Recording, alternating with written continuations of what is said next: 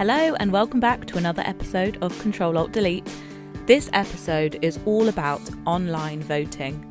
I woke up in the middle of the night the other day and I just thought I need to do a whole episode on whether or not we will be able to vote online in the future. It's something that I feel really passionately about. And I believe there are more pros than cons to the conversation, but I wanted to get an expert on to talk to me about this because I am no expert. So I will introduce the guest in just a moment, but just a little bit more about why I wanted to do this episode. So, other countries are already experimenting with online voting. We do everything on our phones, and so why not vote? Why not add that to the list of things that we do every single day as part of our basic lifestyles on our phones? It's kind of easier to retreat into just what we already know, but I get quite excited about challenging new things, asking the questions, and just really trying to learn everything there is to know about why something isn't happening and, and if we want to change it, how do we change it? So, in this episode, I interview Areeq Chowdhury, who was born and brought up in Manchester. He studied economics and political science at the University of Birmingham, and he's been researching the relationship between the internet and politics for years. He's still young, he's still in his 20s, but he moved to London in 2013 and set up a business called Web Roots Democracy, which is basically leading a campaign for online voting and has been working with politicians, charities, think tanks, and technology companies on researching the benefits and the challenges of a digital democracy. So, in this episode, we talk about you know, the pushbacks, um, why people aren't so keen, the security, privacy, and hacking issues, and, and how we overcome that, and and actually whether or not that is actually kind of genuine worries, and you know, the argument that it is safe and it is something worth doing. Areeq talks about research that says online voting would make more people more likely to vote um, there's lots of interesting research that he talks about in this episode. We talk about the people who would benefit the most from online voting, and that's people with disabilities, because for a lot of people, it's not a case of can't be bothered, it's a case of can't physically get there. Convenience is hardwired into our culture, and so why do we pretend that it's not a big deal? Convenience is a huge deal, and it's not a shallow thing to say that our phones do make things more convenient. So I talked to Areeq um, all about this, about the campaign he's launched, about what he thinks the future holds, why he's so passionate about the idea of being able to vote online. And in general, I just pick his brain, ask him the silly questions that I would have asked him if it was a dinner party. And um, we just have a chat, a good old chat about it. So I hope you enjoyed this episode.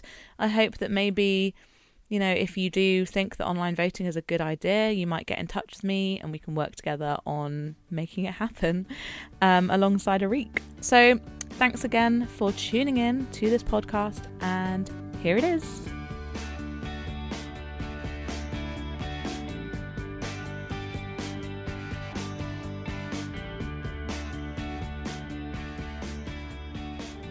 I'm with Areeq Chowdhury. Um, we're in your co working space. I basically got introduced to you by Mike Sani, our mutual friend, because I keep thinking about how mad it is that we can't vote online. And I've been at so many dinner parties recently where people say that young people don't vote.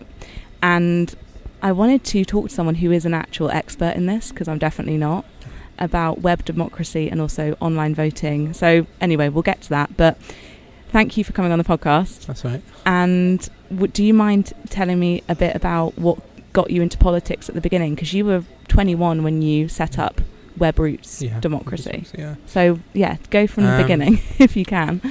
It's kind of started as part of my dissertation in Birmingham, uh, 2013, where I looked at so I was doing a political science dissertation, and I looked at the uh, role of the internet in young in participation amongst young people and a small part of that looked at um, the potential of online voting in elections. So I finished that, and then I went to move down to London and worked in a few places. I worked in civil service and got bored. And in my spare time, I, like you, I had a very similar feeling. Why is no one really doing anything about this? Um, mm. Wouldn't it be great? Why you know, shouldn't we do some research into it?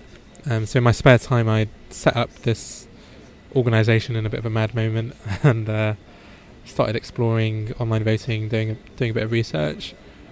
Um, and then about just over two years ago, or maybe just under two years ago, and began working on it full time.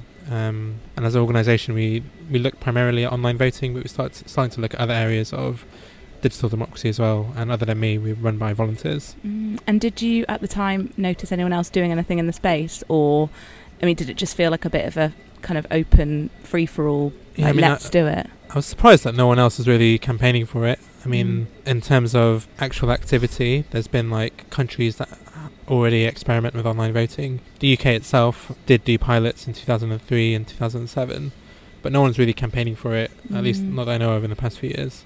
I don't know if you'll agree with this, but I sometimes feel like it's a bit of a taboo subject in a weird way because I'm really, really up for it, and I find it very strange that we're in a time where we're tweeting our political beliefs left, right, and centre. We are hashtagging, you know, movements, and yet there's just no correlation between the actual voting.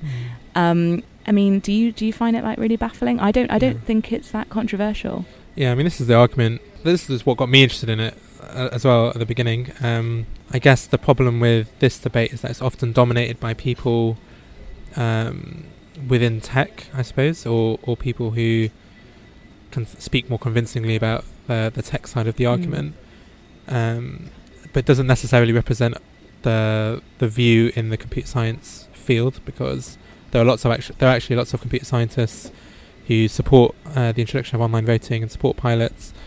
Um, but a lot of the vocal voices have often been those that have that have highlighted the, the risks around hacking and Mm. kind of supported the status quo, which is a- which is actually a much easier argument to Mm. support. I mean, kind of with with any kind of de- democratic reform, it's always easier to just retreat into what you already know rather than experiment with something a bit new. That's so true. I mean, what would you say the main pushbacks or and questions you get are? Because I actually put on my Instagram this morning that I was going to interview you Okay. and um, asked, you know, would you online vote? And all of the responses, bar a few, were, "Oh my god, yes, this Yeah. sounds amazing." But some of the pushbacks were they fell into like three categories: security, that one, Yeah. which I just think, well, we we bank online, we do everything online.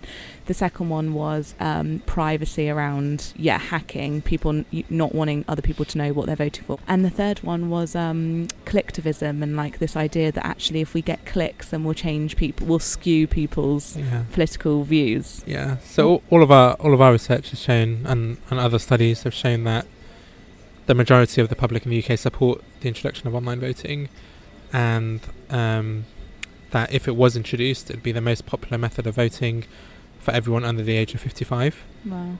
um, and that it would make people more likely to vote. So those are the three three keys like um, findings in terms of public opinion Yeah. all of those pushback reasons are the kind of you know the reasons that are, are highlighted often in this debate.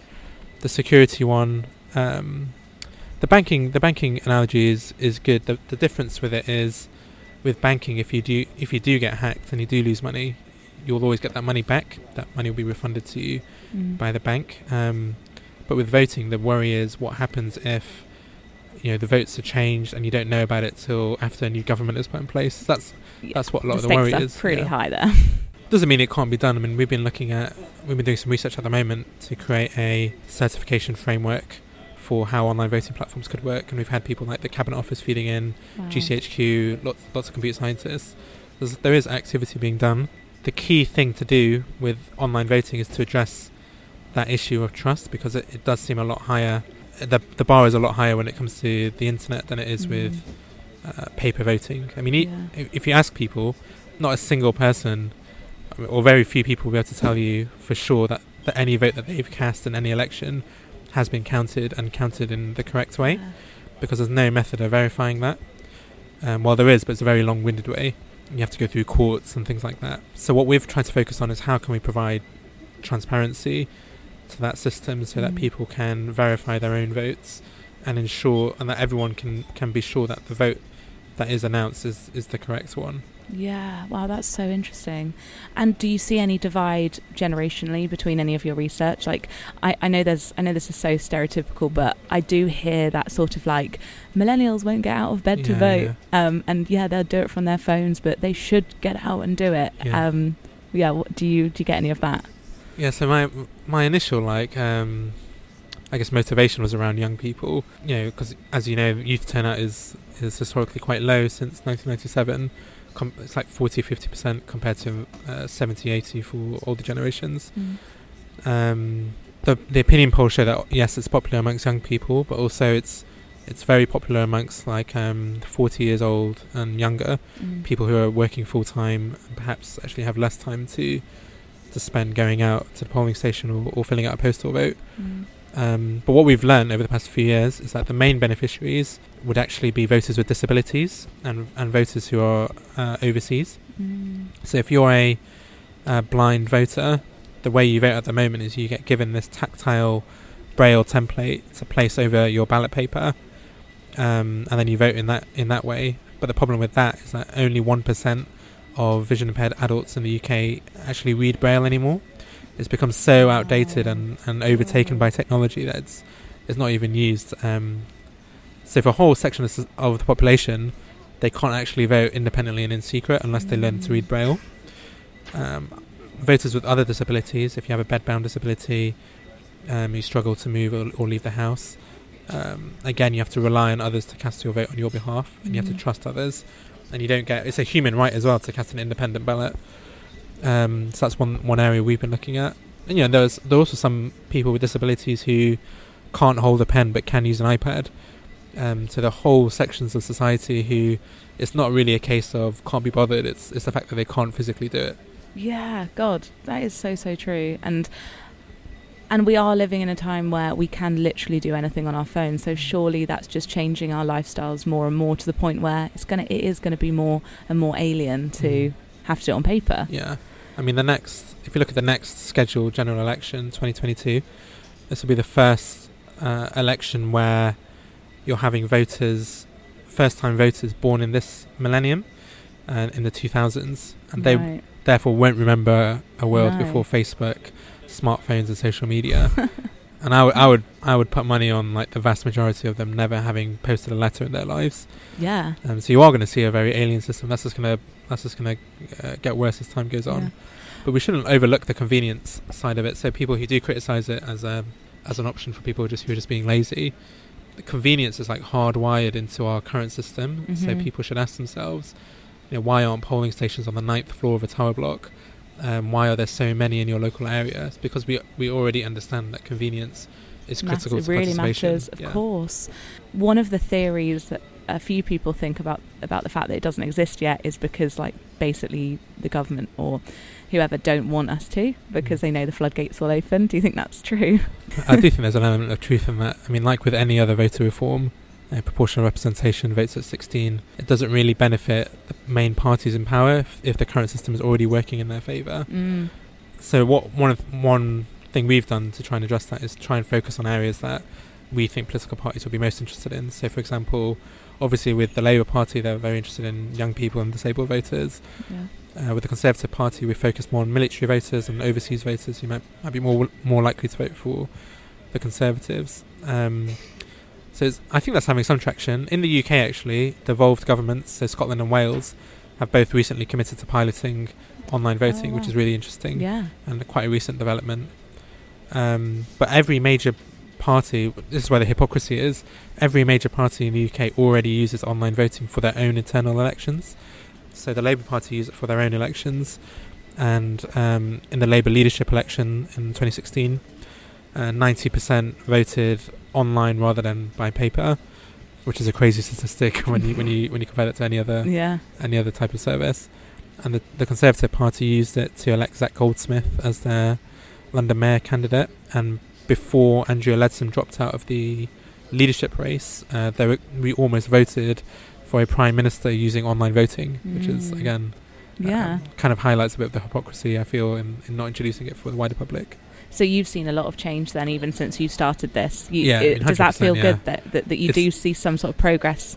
Yeah, I don't know what my expectations were, to be honest. I kind of set myself a target of five to ten years and then I'll just give up and, and let someone, Someone else, yeah. can try. But um, I think actually within that time, the fact that Scotland and Wales are piloting it, and they've we fed into a lot of their consultations, and a lot of the language they use is actually similar to what the, the stuff we've been putting out.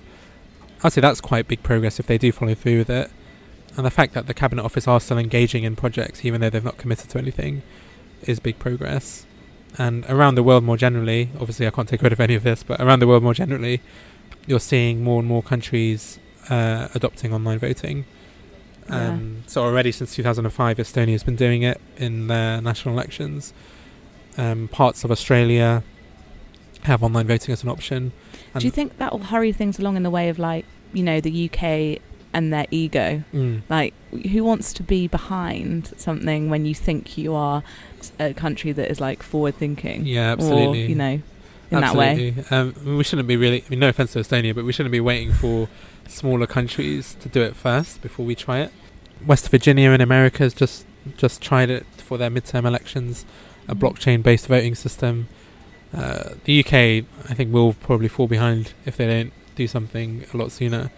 I mean, even seeing Sierra Leone doing uh, experiments with with online voting. Mm. Um, There's a lot of scaremongering, isn't there, still around the internet and, I mean, hacking Mm. and things being skewed and like elections and bots and all that Mm. stuff. Do you just think that we we- we'll get better at putting structures in place? People are going to know more about technology, so they're not going to be as scared by it. Yeah, I mean it's hard to see.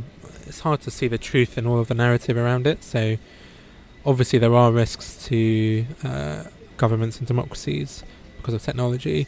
But is there any evidence so far that Russia hacked the U.S. presidential election? Not really. Um, but you know, the, the sort of common thinking in this field is that yes, people are successfully hacking these things. Uh, I don't think that's true, but I do think it is a risk. So that is Mhm. something that we should bear in mind. But we should Mhm. also apply context with our current system. So if you look at our current system, a postal ballot, a baby could hack into a postal ballot, or they could just rip it open and and uh, you know scribble all over it. Um, is is it that difficult? If you really wanted to uh, steal some votes, you could probably try and I don't know target the Royal Mail uh, van or something and steal a, a whole bag of postal votes. These things have actually happened before. Um, in Tower Hamlets, for example, they um, used postal voting to create loads of fraudulent votes, which actually did swing the election, and then they only discovered a few years later. Wow. Um, the difficulty with online voting is the scale. So people's worry is um, that it will be easier to do to hack like millions of votes at once without people noticing it. But in reality, would people actually not? c- Can we, can we create systems where we notice millions of votes changing? I think we probably could, especially if we do try and make it a very transparent system Yeah. where people can verify their own votes. Also, the other thing is you're seeing more and more giant corporations adopting online voting systems now for their shareholder votes. And the interesting thing about that is that it's very comparable in terms of stake and um, process to elections because shareholder votes often have to be anonymous, and the kind of stakes are millions of pounds. Uh, you know, in investment and things uh, that are, that could be affected by those kind of votes. Mm. So you're already seeing, you know, you're already seeing political parties using it. You're seeing private companies using it. You're seeing countries around the world using it. You know, Australia, a comparable country to us, Estonia, uh, less so. The Australia example is actually quite interesting because they they don't have this issue around turnout because they have compulsory voting anyway. Oh, really? The reason they introduced it is because a blind voter took the government to court on the same argument that we were talking about earlier, saying that their human rights are being denied and we don't have this secret ballot, and that's why they introduced it.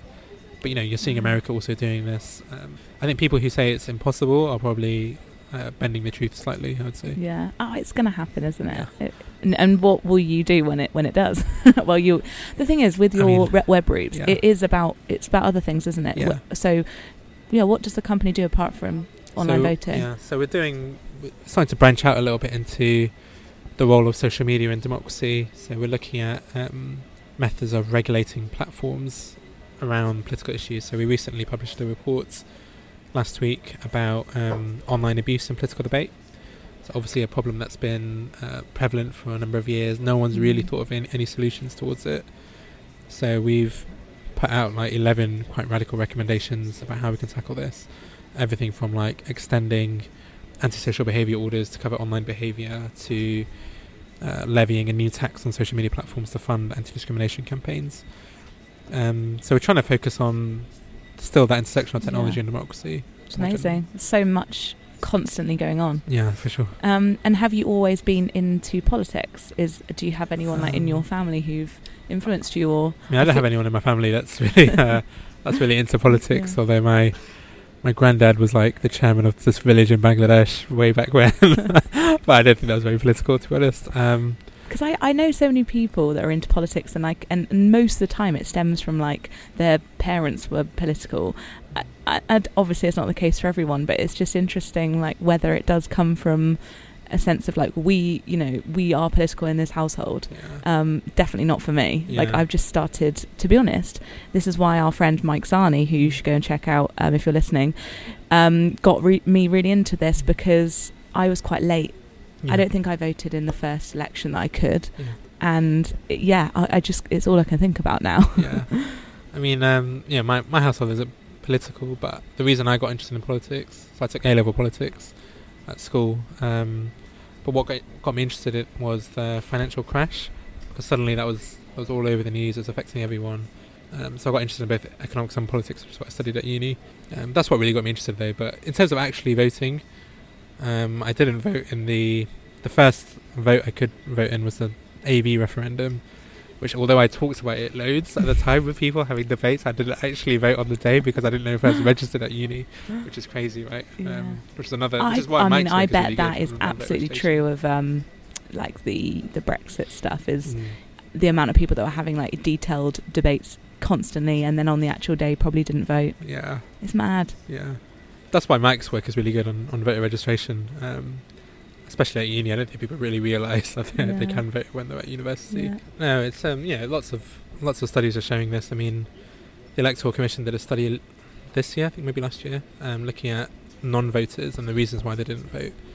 I can't remember what the proportion was. Maybe forty percent didn't vote because they didn't have time uh, on the day, right? And if you look Mm. at the actual referendum day, the EU referendum, um, I don't know if you remember, but there was there was flooding on that day, and some polling stations had to got closed. Oh closed yeah. a lot of trains were delayed and a lot of people there's no there's no statistics on this but anecdotally on Twitter and things a lot of people complained that they they weren't able to make it to their polling Mm. station on time and I wonder how much of wonder how many people that's affected and you know it's not always just about people being lazy you know, like I mentioned convenience is hardwired in anyway but lots of people for lots of reasons don't get time on on the election day to actually Yeah. vote and this is life something is that could life is busy difference. and hard and annoying, isn't it? Mm.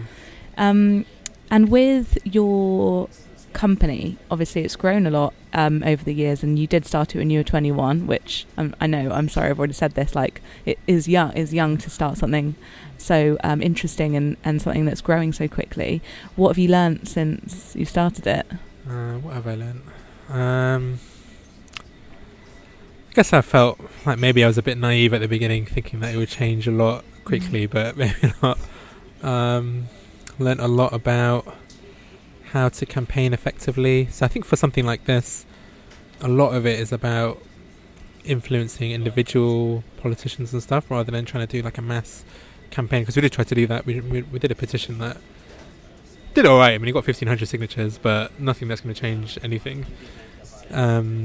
Because it's not really one of those issues that it's not something that really pulls at people's heartstrings or something. It's, not, it's it's something that people want, but it's not something that maybe people are so interested in that they would they would like fight for it. Um, That's interesting, isn't it? Because yeah. it is such a big thing that would genuinely yeah. make lives easier. But yeah, there's not this like urgency around Yeah, it. yeah. Um, but I also think it's one of those things where someone is like assuming someone's doing it. Like, Yeah. oh, someone's working on that, yeah, and yeah. you're that person. We've learned a lot actually about the the tech behind it and all of the processes and the security challenges, which is interesting because I didn't come from that kind of background. I didn't have a clue, to be honest, when I started about how any of the tech would work or what. I mean, I had some idea about the challenges, but not not an in-depth uh, understanding of it. Whereas now, yeah, now I'm able to like challenge some of the experts in the field in computer science about their own assumptions and proving Mm. them wrong on different things. And we've published our own research on this, which is cited in lots of different academic papers. And our, our current project on this at the moment, the certification one I mentioned, Mm. it's quite a big project in terms of the kind of people who are feeding in. I think at the beginning, people probably didn't take us that seriously, again, because it's a bunch of young people, they don't really know what they're talking about. Whereas now, I think people do take it a bit more seriously and they are willing to feed into it and advise and, and share their own thoughts and opinions on it. Mm. And you're having you know, governments asking for advice, academics asking for advice. So I think it's, it's developed quite a lot in that extent, especially that not coming from a tech background Yeah. to then understand the tech quite well. It's- that's it's really um that's really cool to know that you can learn well you can learn anything obviously but to know that tech shouldn't be this sort of overwhelmingly scary I mean, tech is just processes when you think about it. Really, it's not actually anything super difficult. It's just here's a bunch of processes. Here's a bunch of things you can do to stop something from happening or or start something from happening. Mm. That's essentially what it is. Um, so once you get your he- head around that, it is definitely possible to learn about it, or at least Yeah. learn about it to the extent where you understand the main issues. Um, do you think most people should try to learn more about tech just in general to feel a bit more in control or a bit more empowered in their daily life because i think it can be scary sometimes when you are faced with some sort of technological mm, breakdown and you have to go and call someone to help you and obviously you don't have to be an expert but just knowing a little bit about it can make you feel a bit better Yeah, I mean, I definitely think everyone should should know how to use a computer and know how to use a smartphone. I'm always encouraging my parents to just. They're always asking me to do stuff like, "Can you do this?" I'm like, "No, figure it out yourself. This is so important. It's only going to go one direction, which is more and more tech, right? If you can't figure out sending a text, you're going to be so screwed in ten years." Um, but also more generally, I think people should learn about how to use the internet safely because I think that's quite a big problem. yeah And I think people realise that what they post on the internet is basically permanent, even if you delete it. You know, there's always records of it. yeah because people always say oh you know these people these influencers or famous youtubers Mm. or people with loads of followers they really shouldn't post where they are all the time which i Mm. get but i also think that goes for everyone Yeah, yeah even if you have two followers Yeah. the point is it's public and therefore and someone could find you Yeah, and you know, people posting, people talk to each other on the internet in a way that's completely unacceptable, um, that they would never do in real life. Um, those sorts of things, people perhaps should be more wise when it comes to their passwords and you know what kind of private information they're sharing on the internet. You know, who has their data? What are companies actually doing with, uh, you know, the information that you're giving them? I think tho- all of those things will be quite important, so that people can actually feel more confident using the internet or end up in a situation where they don't they don't get screwed by some major hack or or someone stealing all of their information. yeah yeah god i feel like as i approach my 30s i know i'm sounding like i'm turning into an old woman but i even i feel like i used to know more and Yeah. i'm getting slower to learning things and like keeping on top of it can be quite hard Yeah, for sure. I mean, Even when I'm cooking now. something, you're like- babies using iPads. Oh, God. like, yeah they're going to be Like- suing their parents soon uh, for sharing pictures of them on yeah. instagram um but and i'm going to finish with a really annoying question that you probably get asked all the time but what year do you think that we will online vote Definitely not the next general election. So in terms of UK general elections, I'll ambitiously say 2027. So- Ambitious, very ambitiously. Mm, Scotland uh, and Wales, you might be might be a bit more lucky. Maybe the next Mm. five years, you might might see some pilots going on. yeah But we're looking at at least like 10 years in the UK, which is which sounds like a long time, but if you compare it to any other electoral reform, isn't that bad. I mean, the campaign for proportional representation started in 19 like maybe like late 1800s, and we still haven't got that yet. So yeah. 10 years isn't that bad. no 10 years is, is not that long god it whiz, whiz past also i keep saying 2020 like it's this robot futuristic Yeah, that used to And be I'm like two years away. Yeah, Um, well, thank you so much for talking to me and letting me gate crash your day. Um, and where can people find out more and where can people take action if they want to join in? yeah. So you can visit our website, uh, webrootsdemocracy.org, and there's a page there about getting involved, and there's loads of loads of information about our research and current projects. We do lots of different events about democracy and social media, and uh, with every report we do, we do a lot of events as well. Cool. And even though you're based in London, um, do you find that obviously the people you're talking to it's it's global or is it uh, UK mainly UK but all over? Yeah, I mean, a lot of it is, is London based, to be honest. I guess it's probably just because I'm here. We do talk to a lot of people in different countries. A lot of people who are interested in this field reach out to us. Um, I guess outside of London, Scotland and Wales is where a lot of our focus is at the moment, especially Scotland, because they seem to be much further ahead. Cool. Well, thank you very much. And um, yeah, I'm hoping that people listening might get behind it. Thank you very much. Thank you.